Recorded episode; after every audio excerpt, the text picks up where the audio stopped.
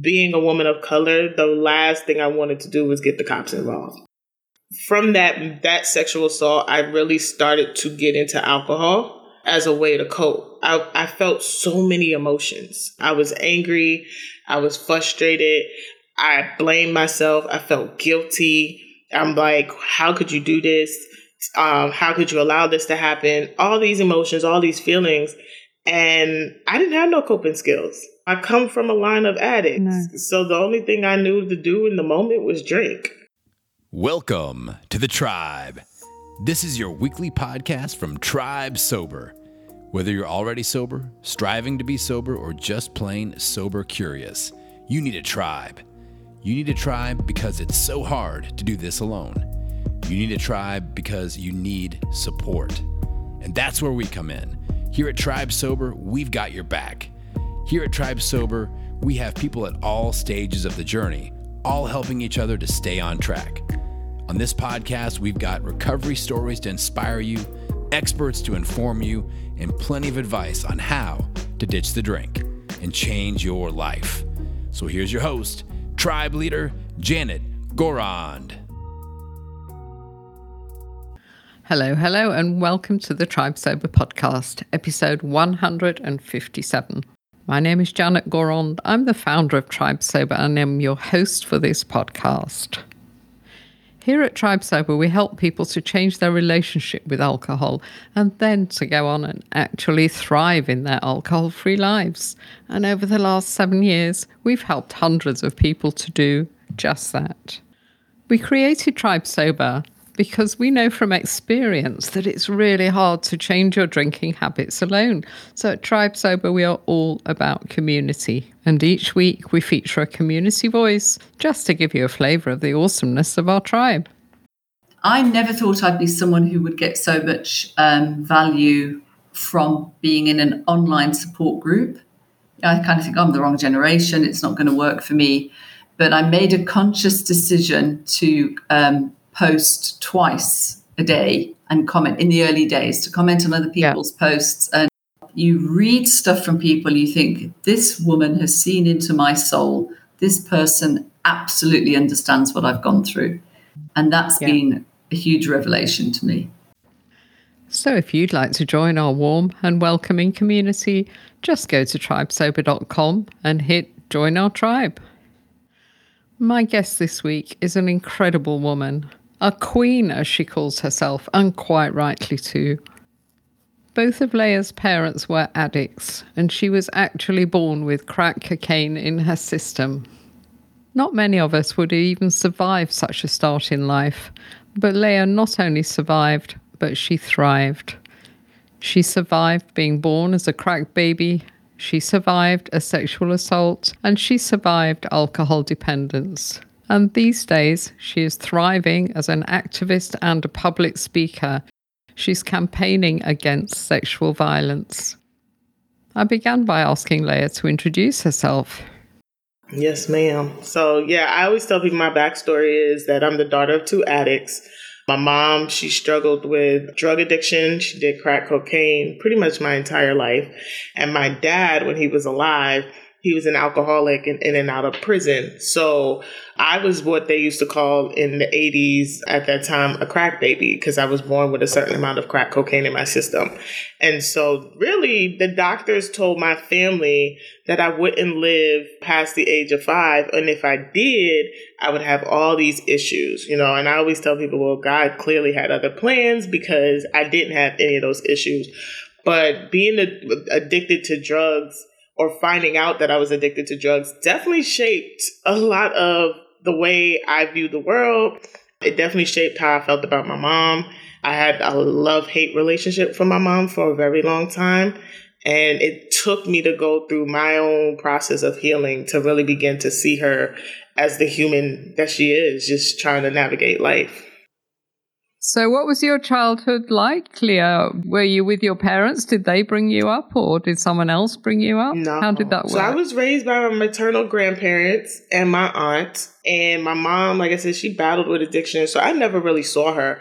In fact, my family never really told me about my parents' addictions until I was about 14, 15 years old. So as a kid, I knew something was different because where I was living at the time in New York City, a lot of my friends were two parent households. You know, they went home to mom and dad, and I went home to my grandparents and my aunt.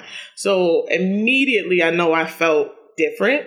I felt like I stood out like a sore thumb. It was kind of like, why am I so different than everybody else that I'm friends with? And my grandmother, you know, I know now she was just trying to protect us, so she didn't tell us. But there were moments as a child, even I could recall like going to the doctor just for a regular checkup, and a doctor would ask about my parents, and my grandma would be like, Oh, we have to talk about that in private. So I didn't even know my mom battled with addiction for a very long time until I was about a teenager. And then once I discovered it, it further fueled my feelings because I was already feeling abandoned. I was already feeling like, well, what it is it about me as a child that you didn't want to be here? You didn't want to be a part of my life. So discovering the addiction piece definitely increased the abandonment and the resentment that I had for my mother for a very long time. Yeah. And is she still on drugs or did she manage to get clean? No, unfortunately, she stayed on drugs until the day she passed away. It was devastating oh. because I always say I thought of my parents as some type of superhero. For me, my parents just couldn't do no wrong. Even with the addiction, it was again this internal struggle that I had with I love them, but I can't stand them all at the same time because I just couldn't understand why they chose the life that they chose. And you had kids in the midst of it. But my healing journey helped me to really understand that my parents were just regular, everyday human beings, really trying to navigate this thing called life with the tools that they were given or the lack of tools that they weren't given. And they just chose a different path. So you, you describe yourself as a sexual assault thriver yeah, which is a very kind of positive way of uh, survival, isn't it? Talk to us about the assault and how you used alcohol to cope with uh, the trauma. Yeah, so I got sexually assaulted January 27, 2013. So actually, I'm coming up on the 10th anniversary. I was living in the state of North Carolina at the time I was very new to the state. My car that I had had broke down, and I met this guy who was basically his role was trying to help me get a rental car until I could get my car replaced. It didn't work out, and he was very charming, so he offered to drive me home, and I, I took up the offer. He then asked me out on a date. And we went on one date, but something about him just felt weird and off to me. So I decided that I just didn't want to keep seeing him. And I made that clear. What I found was before my sexual assault with this individual, he was stalking me. It seemed like everywhere I was in that county in North Carolina, he was there. If I was at an event, if I was waiting for the bus, if I was meeting, like I always ran into him for some reason. On January 27, 2013, I was home. I was actually waiting for a friend of mine to come pick me up for church and I had got a phone call that a church member of mine who I was close with had passed away. I was distraught. I'm like, wow, this person we just talked a couple of days ago definitely wasn't expecting to hear that this person passed away. As soon as I get off that phone call, the guy immediately calls me and he's hearing that of course I'm distraught in my voice so he's like what's going on I'm like you know I just got some news that someone died and he's like oh let me just come over and console you against my better judgment, I was like, okay, fine. Well, little did I know, he was already outside my apartment. And so when he came into my house, what was supposed to be a moment of him coming to console me because someone passed away turned into him projecting his anger onto me because I had rejected him, because I decided to stop speaking to him. It got real heated real quick, and I remember asking him to leave, and he wouldn't leave. And something in my gut, Janet, told me something was about to happen. I didn't know what that something was, but something was like, "Some this is about to really go left real quick." I kept asking him to leave, and then just when I thought he was leaving, he proceeded to grab me, and he proceeded to rape me. I remember as soon as it was done, I went looking for my phone and he just stood there to kind of see what I was going to do. I feel like subconsciously he knew he had just did something wrong. And so I tried to play it cool And by the time he left, the person that I was waiting for to come pick me up has shown up a few minutes later. And I'm just hysterically crying. I tell her what happened. And she's like, You need to call the cops. You need to call the cops. But if I be honest, being a woman of color, the last thing I wanted to do was get the cops involved. From that moment, I did what I know not to do now, which was to get in the shower. Like I just wanted to scrub and scrub and scrub until I can get this person's scent and touch and everything about him off of me. From that that sexual assault, I really started to get into alcohol as a way to cope. I, I felt so many emotions. I was angry. I was frustrated. I blamed myself. I felt guilty. I'm like, how could you do this? Um, how could you allow this to happen? All these emotions, all these feelings. And I didn't have no coping skills. I come from a line of addicts. No. So the only thing I knew to do in the moment was drink. And I continued to drink. It was, I, I, I tell people I was like a functioning alcoholic. I would go to work, go to church, do all the things that I know to do, and then come home and vodka or rum was my friend. And even as I was going through the proceedings, because I did eventually report it, um, and unfortunately, the justice system didn't do anything. In fact, they blamed me for what happened to me. That added more fuel to the fire. So I continued to drink until one day I had a moment where I got so frustrated, so enraged, I found myself parked outside of his job with a, a knife in my car. And I called my best friend, and he had to be the one to talk me off the ledge. And he was like, Leah, you have to do something because you're letting what happened to you get the best of you. And so it was in that moment yeah. that I said, okay, I need to go to therapy. I need to really process what it is that I'm feeling and all of the feelings that I'm feeling about what happened to me. Yeah, obviously it was it was a dreadful thing that happened, but the fact that he he did that when you were so vulnerable from getting this awful news, yeah, you know, it's just unbelievable. So I'm so sorry that happened to you. How long were you drinking for? I would say for me, it was about a good six months to a year. Probably the mm-hmm. first six months was the heaviest because, again, I just didn't know what to do with my feelings. Had you been a, a drinker before that, Leah? Had you been a moderate drinker and then it really stepped up after this? No, or, I. Or had you? I stayed away from alcohol because of what I saw. Okay. Yeah, I, yeah. I tell people yeah. I'm one of those people that I'm so mindful of the addiction that runs in my bloodline that I yeah. just don't drink. But I guess I would say because I saw it so much in my family and that seemed to be their go to when life got rough, I just kind of followed in the same footsteps. You're listening to a podcast from Tribe Sober.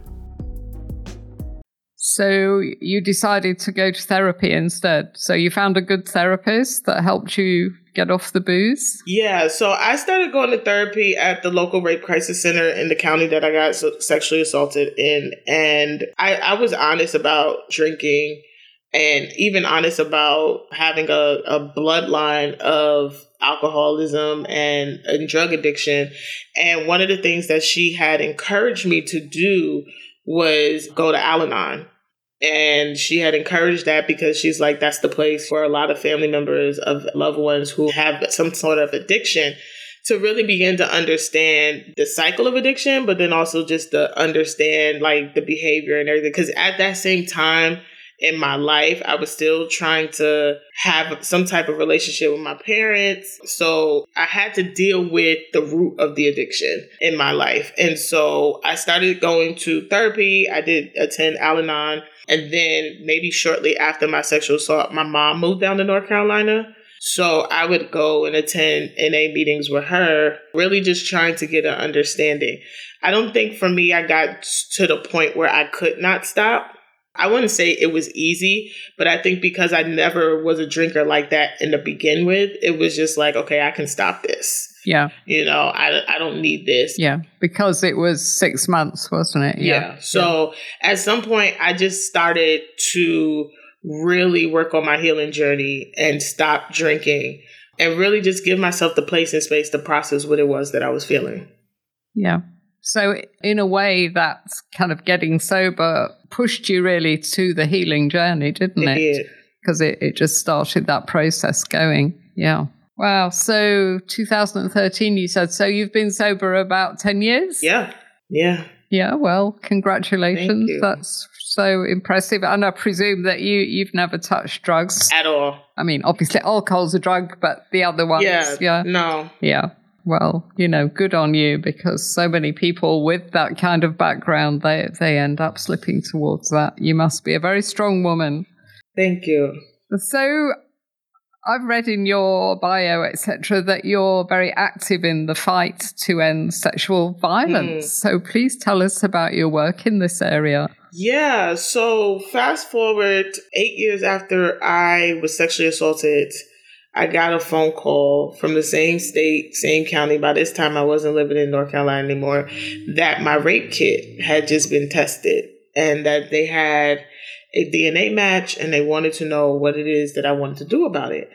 And to be honest, Janet, I was like so floored because I'm like, wait, what do you mean it was just tested? I was sexually assaulted in 2013. So, of course, you would think that when you go through that process of having to do a rape kit, like justice is going to do what it's designed to do. That's what you would think.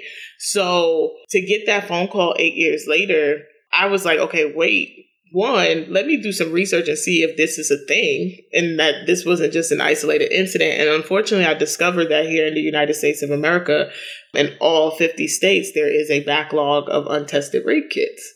What is happening right now is that a lot of these states are now putting legislation in place to now go back and test these rape kits that have never been tested. And they haven't been tested for a variety of reasons. So, in the state of North Carolina, where I was sexually assaulted, the law at the time that I was raped was that they did not test kits of people that knew each other. Because my perpetrator told the DA, oh, it was consensual, we had one date, they immediately was just like, all right, well, we're not testing the kit.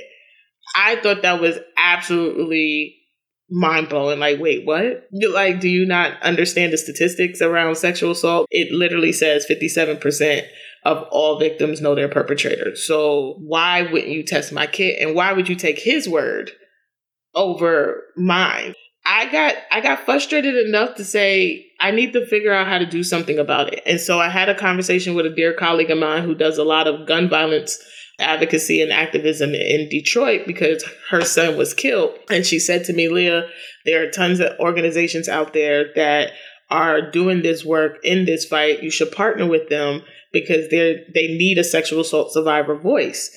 And so I did that. I started researching and I partnered with the local, the federal coalition here in the state of Maryland where I live.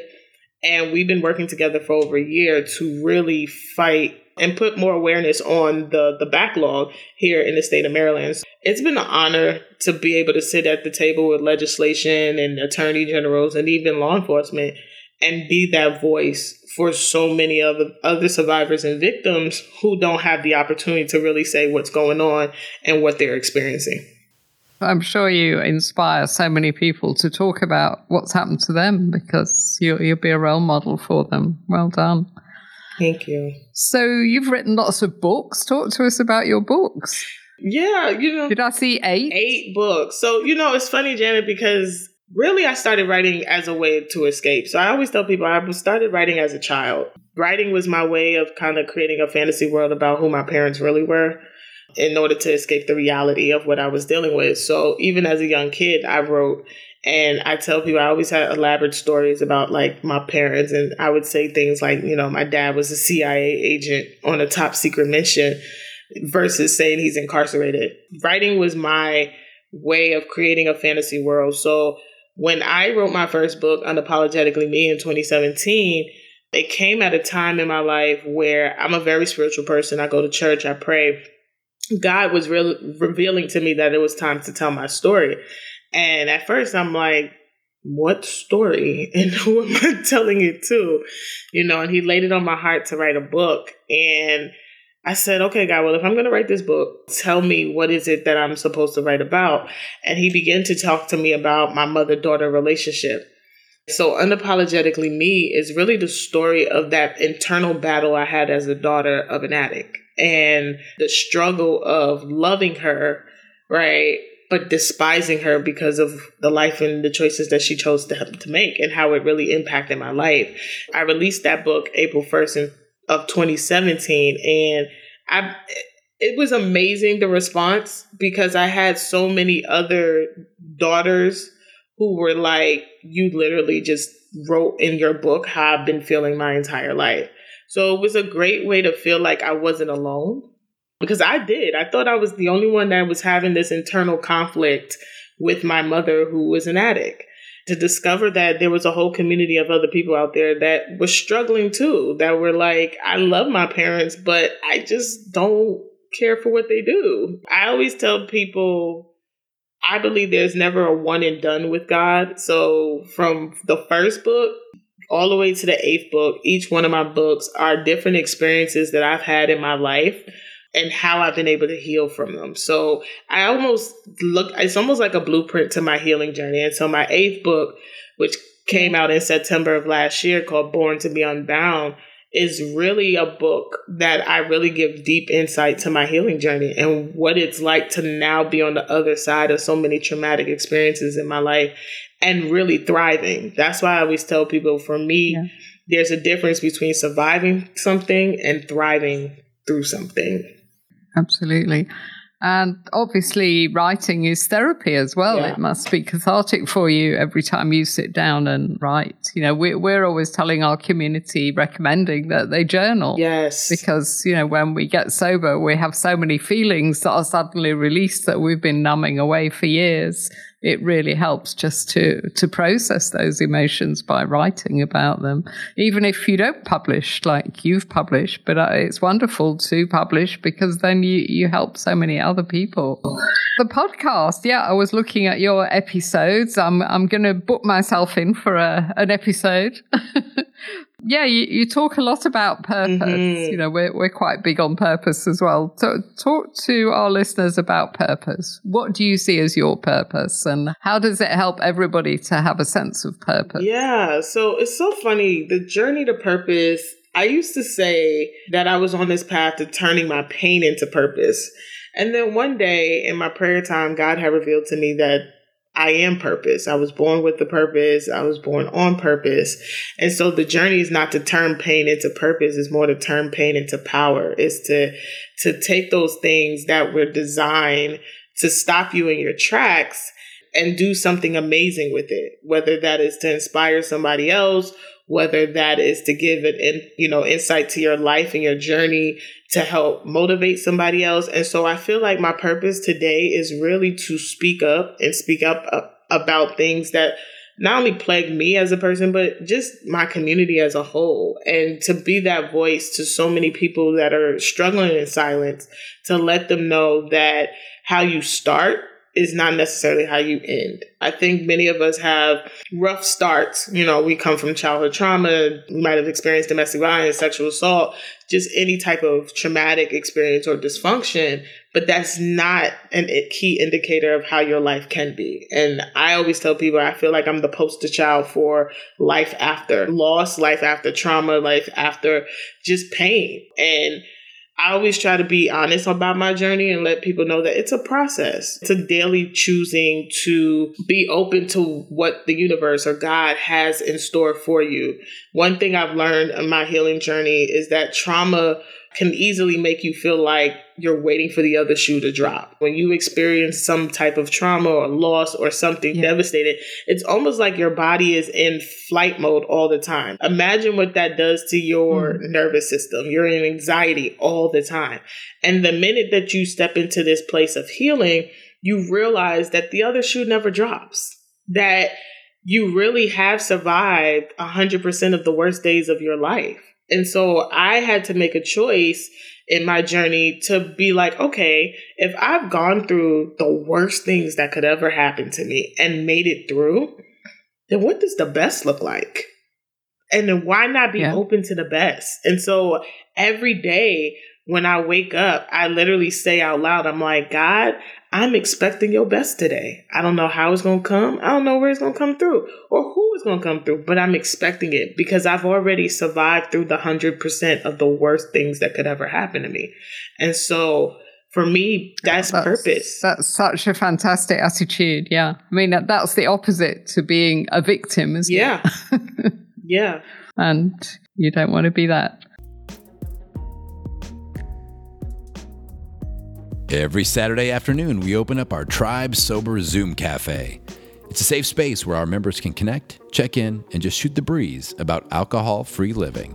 If you'd like to be a guest at the cafe one Saturday, just drop us an email at janet at tribesober.com.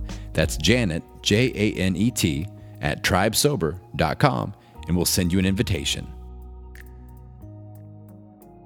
So, talk to us about your your daily life these days, Leah. What have you been up to this last week? You know, honestly, these last few days, I've spent a lot of time in meditation, prayer, just listening to hear what's next for my life, what's next for my business.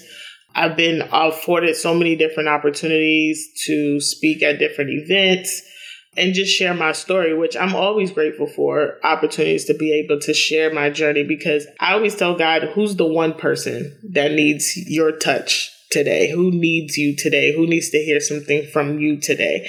For me, that's what every day looks like. But when I'm not doing those things, I like to just relax. I, I am a fan of like do nothing days, like mm-hmm. I tell people all the time, my self care sometimes looks like not doing anything. And it feels good because I think society makes us feel like we have to be go, go, go, go all the time. And again, that does a lot to your nervous system. So sometimes you have to take a pause. You have to do nothing. You know, if I'm not doing that, I love a good dance break. I'll put some music on and just dance around my house, read a good book. I started back in 2022. I started challenging myself to read 25 books a year.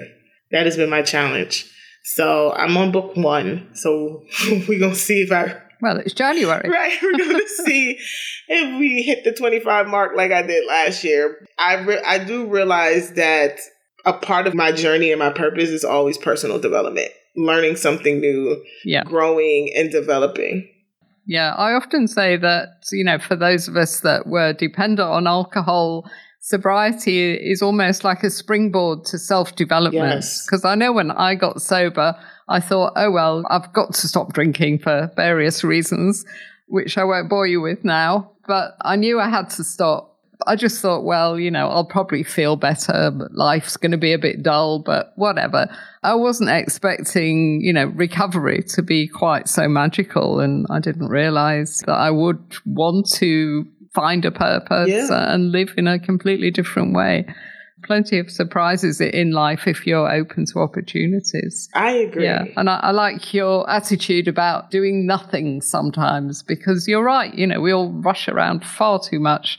And what do they say? We are human beings, not human doing. Mm-hmm. yeah. Sometimes that's the key. It's just to be. Like, I remember when I was in grad yeah. school, one of my friends used to always say her mantra was be where your feet are.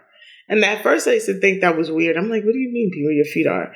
But really that was her fancy way of just saying be present. Wherever you are mm. in the moment, be there. Stop worrying about what's yeah. been. Stop worrying about what's to come. Yeah. Just be there. Yeah. and and yep. you'll find that that helps lessen the anxiety, the worry, the frustration because you're not focusing on where am I headed. You're just enjoying the journey. Yeah. Yeah. And of course, drugs, alcohol, they take us away from the moment, yeah. don't they? Because they, they numb us out a bit. Uh, and lots of people say to me, you know, when, when they stop drinking, they say, oh, but I'm so bored now. Yeah. and I say, just just sit with the boredom because that's when the magic will happen. Mm-hmm. You know, I think our creativity comes back when we've got some quiet time. Yeah. When our schedule isn't just bam, bam, bam. You know, every hour is filled. We we've got to take a breath now and again. I agree. What else can you tell us? Anything else you'd like to talk about, Leah? I think really for me, what I enjoy the most about where I am in my life is I'm bringing people on the journey and I'm creating opportunities for other people to be able to do what I do and tell their story. I do dabble in filmmaking.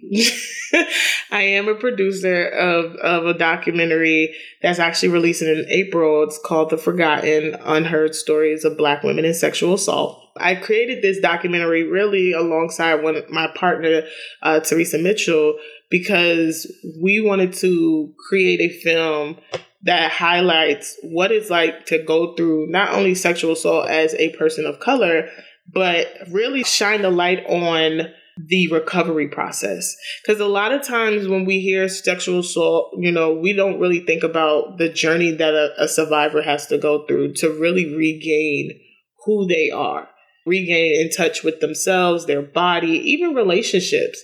And so I tell my story in full detail in the documentary, and I have three other amazing women that came on the journey with us to share their story. And we really focused on what it's like to recover. You know, a lot of the women that are yeah. in there are now married. So we talked about what was that like? Like, how was it being able to reconnect with a man again? After being violated by a man because I know for me that was hard. That was extremely hard to want to date. I remember at a point in my journey of recovering from sexual assault, like I didn't even want to look attractive. You know, my my therapist, yeah. she literally would be like, Leah, can you go get your nails done? Can you go do something to make you feel like you again? But it was hard because I had equated attractiveness to my sexual assault. And so if I could do anything to not look appealing to the opposite sex, I was going to do it. So we touch on that. We touch on hypersexuality, which is another area that I feel like when it comes to survivors of sexual assault, we don't get much conversation about. But a lot of us do struggle with sex and not just whether or not to have sex, but we even go to the extreme of having it very often. You know, I struggle with hypersexuality. I found myself constantly having sex with random people. And I remember bringing that to my therapist, and she was like, that's because sexual assault is about power and control. And what you're trying to do with your body mm-hmm. is regain control because someone violated you. I would have never put those two together. But when she said that, I was like, no, that makes absolute yeah. sense. And so, yeah. We wanted to create a, a documentary where we were going to talk to everyday women about that journey and what that's like. So I'm super excited that it will be releasing in April and uh, during Sexual Assault Awareness Month. And so the plan is to definitely do some screenings and really spark the conversation because sexual violence yeah. needs to be up out of the earth, but it takes us having conversation and getting in the fight together to stop it. Yeah, yeah, that that sounds a wonderful project, and of course, the the Me Too movement has uh, has helped, hasn't it? At least people talk about it. If these celebrities are prepared to talk about it, you know, then more and more people will. Yeah, I agree, and and that's what I think I love the most about when social media is actually doing what it's designed to do is that it can spark these conversations. It can spark a, a movement of sorts. It can get people to talk about these things. You know, I feel like that's what we're seeing with mental health. I feel like that's what we're even seeing around addiction and suicide. Like we're having these conversations and we're getting people to really shine the light on internal struggles that everyday people are having. And that's even one of the reasons why I love podcasting because you can create the format and the place to talk about things that matter to you, but then also help spark conversations that can bring be brought to a community of people who are going through it. Yeah, yeah. I mean, I often think, you know, with with my podcast, even if it only helps one person, yeah. you know, then it's it's worthwhile. So, what's your podcast called again? So, my podcast is called Hey Queen Thrive. That's right. How could I forget a name like that? it's definitely taken a, a, life of its own. It's so funny because when I got into podcasting two years ago, I don't think I've I saw it growing to the magnitude that it was it grew to. Um, but really, I just wanted to create a space for everyday women to share their journeys and their stories because I think I always say one of the misconceptions of social media is that we see highlights, right? So we see the good things that happen and we see people being successful. What we don't see is the journey and we don't see is the process. Yeah. And so with Hey Queen Thrive, I created a space for women, mainly women. I do have a few men that come every now and then, but mainly women to really share their journey of how they got to this place of success. What was the backstory? And so it's been amazing. Thank you so much, Leah. What an incredible woman you are. Let's pull out a few key points from that conversation. Raised by her maternal grandparents, Leah felt different from her friends at school, and as she gradually began to learn more about her mom, she felt abandoned and resentful, especially as her grandma didn't even want to talk about her mom. Leah struggled to understand her parents' behaviour until she began her own healing journey. That made her realise that in fact her parents had done their best with the tools available to them at the time. Considering her tough start in life, Leah was doing okay until she got sexually assaulted by a guy that she dated once and then rejected. Angry about his rejection, he began to stalk her, and one day he got into her apartment and raped her. Leah had no faith in the police, so she didn't even report it at the time. She felt angry, frustrated, guilty, but had no coping skills, so she turned to alcohol. She'd managed to stay away from drugs and alcohol because of her parents, but this event just pushed her over the edge, and as a child of addicts, it was the only coping technique she knew. She spent a whole year drinking heavily to numb out her feelings. Eventually, she did report her rape to the police, but in fact, they blamed her, as it was someone she knew, and that just made everything worse. As she sank further into alcohol dependence, a friend convinced her to go to therapy to try and process her feelings. So she did. And she also went to Al Anon to try and understand her parents better. As a result, Leah managed to stop drinking, and now she's been sober for a whole decade. Eight years after her rape, she was astonished to receive the results of her rape kit. The rape kit contained the evidence collected by the police when she reported the crime. Apparently, the police hadn't even passed on the kit for testing just because she knew her assailant, in spite of the fact that 57% of rape victims know their perpetrator. This led Leah to do some research on the incredible backlog of rape kits in the US hundreds of thousands of them just sitting on shelves untested while the assailants walk free. This experience made Leah decide to become an activist in the fight against sexual violence. These days, she has a voice and she's raising awareness by campaigning and public speaking. And she's written an incredible eight books. Her latest book is called Unapologetically Me and it's about the internal conflict of being the daughter of addicts. Writing is part of her healing journey, and we agreed that journaling can be so powerful. We talked about the difference between surviving and thriving. At Tribe Sober, we say we want people to thrive in their sobriety and not just survive.